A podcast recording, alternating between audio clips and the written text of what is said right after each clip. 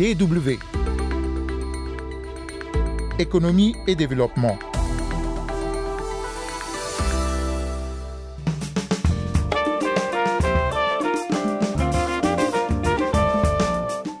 Voici un numéro consacré à l'argent. Tout d'abord, nous nous intéresserons à l'essor de la finance islamique au Sénégal et ensuite au transfert d'argent. Ils sont en hausse sur la planète et pourtant ils coûtent cher, en particulier vers l'Afrique subsaharienne.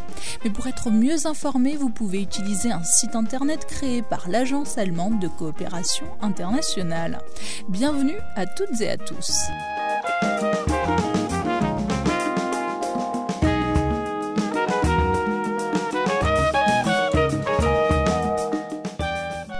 Pays vont suivre la voie du Sénégal, pionnier en matière de finances islamiques.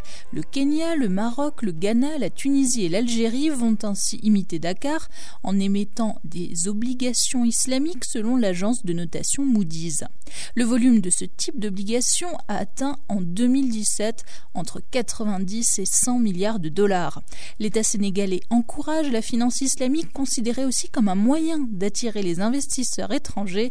Notre correspondant Mamadou Laminba fait le point. Au Sénégal, moins de 13% de la population a un compte bancaire. Ce faible taux de bancarisation s'explique par le rejet des pratiques bancaires jugées usurières.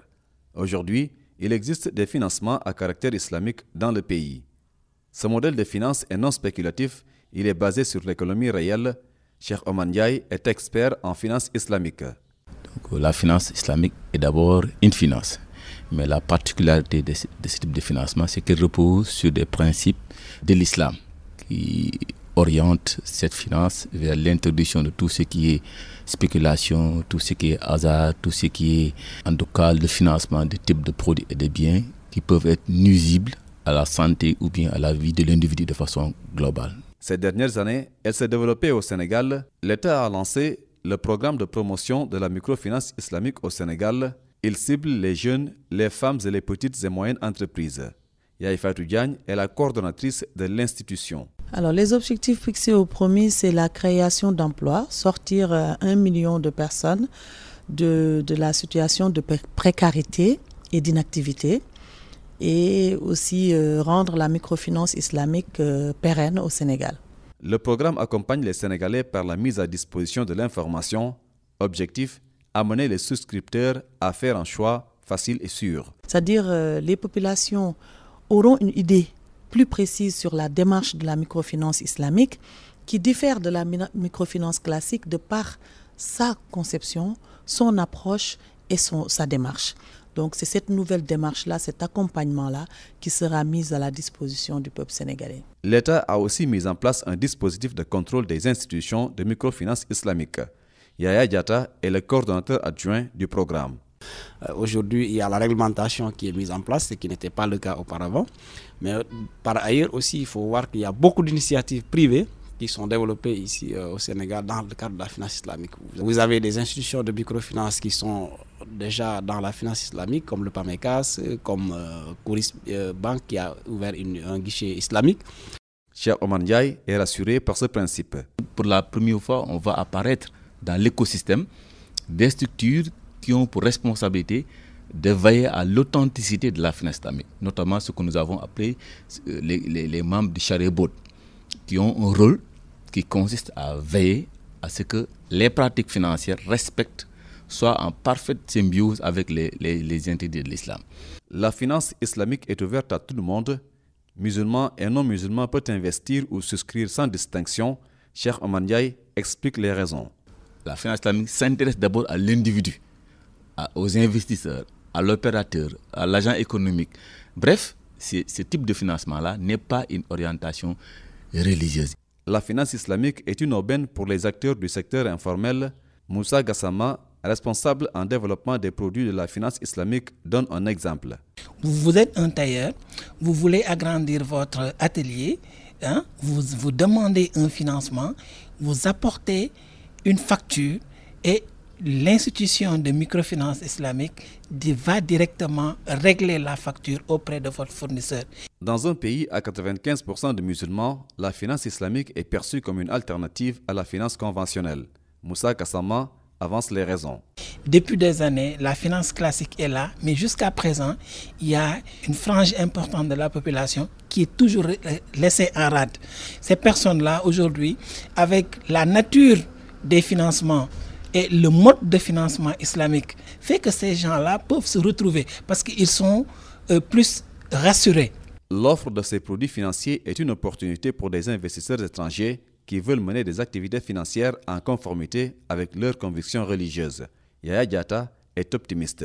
Avec l'avènement de la finance islamique, les, investisseurs du monde arabo-musulman vont plus s'intéresser au Sénégal parce que ce sont des gens qui ont besoin d'investir, mais d'investir dans euh, un environnement qui est similaire à, à leur croyance. Si on développe la finance islamique au Sénégal, on peut attirer ces, ces investisseurs-là au Sénégal. Aujourd'hui, il existe des modules dans des universités publiques et des instituts universitaires privés sur la finance islamique, développement, modélisation et certification de produits adaptés l'État du Sénégal déploie une stratégie pour orienter davantage vers la finance islamique.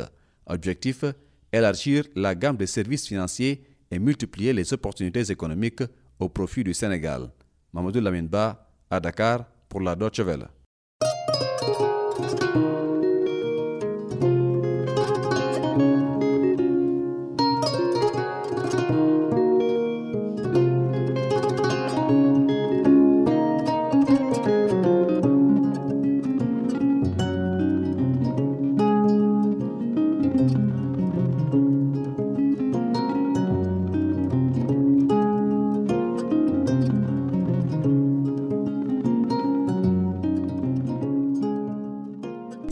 À l'étranger et que vous voulez envoyer de l'argent à votre famille, vous avez sans doute dû vous sentir perdu dans cette jungle tarifaire proposée par les banques ou les opérateurs spécialisés.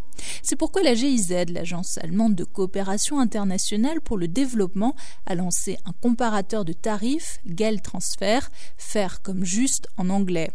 Écoutez les explications de Meret Aile, conseillère à la GIZ en Éthiopie.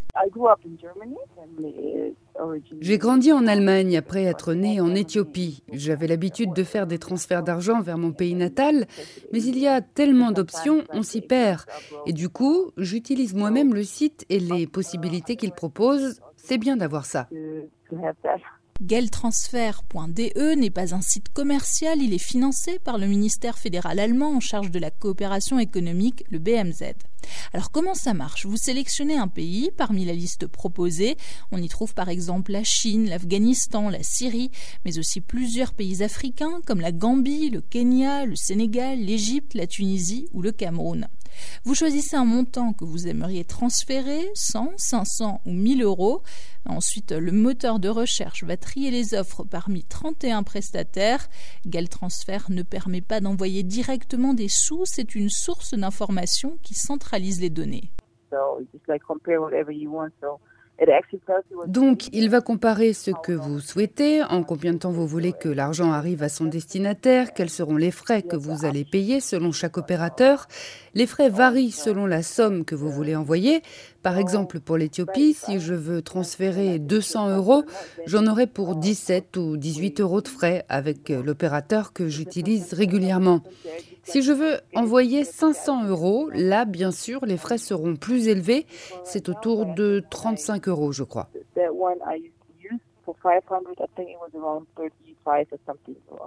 Ainsi, si vous voulez envoyer 500 euros vers le Cameroun, la fourchette de prix est grande. Un opérateur promet de faire la transaction en moins d'une heure et cela vous coûtera 5 euros de frais.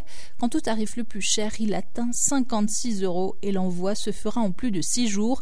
Pour le Sénégal, par exemple, les prix vont de 5 à 32 euros de frais. Vous pouvez aussi choisir des options comme les espèces ou le mobile money, très répandu sur le continent. Tout le monde n'a pas de compte bancaire en Afrique, mais il existe certains prestataires qui n'en demandent pas. L'argent versé peut être payé localement en espèces ou transféré sur un portefeuille mobile. J'ai mené il y a trois ans un projet au Cameroun où j'avais besoin d'envoyer de l'argent le plus vite possible sur place. La transaction a pu se faire avec de l'argent liquide, avec des frais similaires à un envoi classique. On voit que ça marche aussi pour un usage professionnel et pas seulement privé.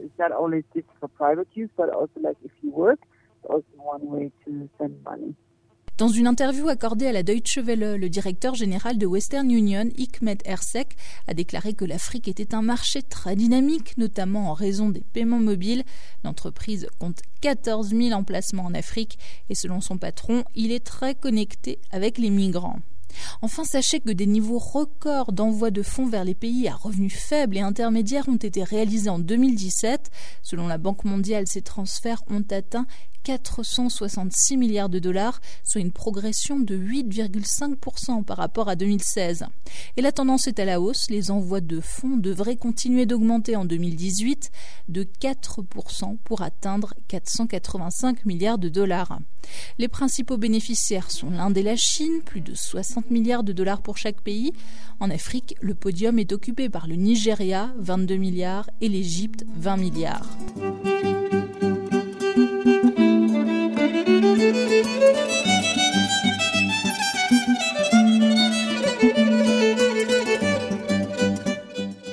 En 2017, les transferts vers l'Afrique subsaharienne se sont accélérés à plus 11% pour atteindre 38 milliards de dollars. On retrouve ainsi le Sénégal, plus de 2 milliards, ou encore le Ghana. En 2018, les transferts devraient progresser de 7% et s'établir à 41 milliards de dollars selon l'institution de Washington. Mais les freins sont encore nombreux. L'Afrique subsaharienne reste la région vers laquelle les transferts sont le plus onéreux, avec un coût moyen de 9%.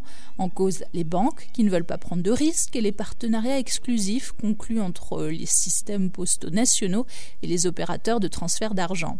Les applications en ligne et sur smartphone, mais aussi la crypto-monnaie pourraient représenter des solutions.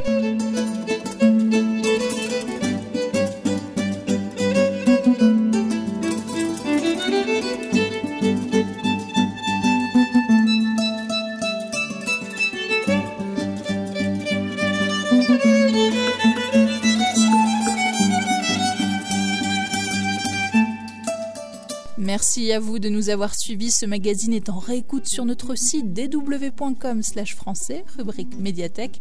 C'était Claire-Marie Costman au micro. Au revoir et à la semaine prochaine.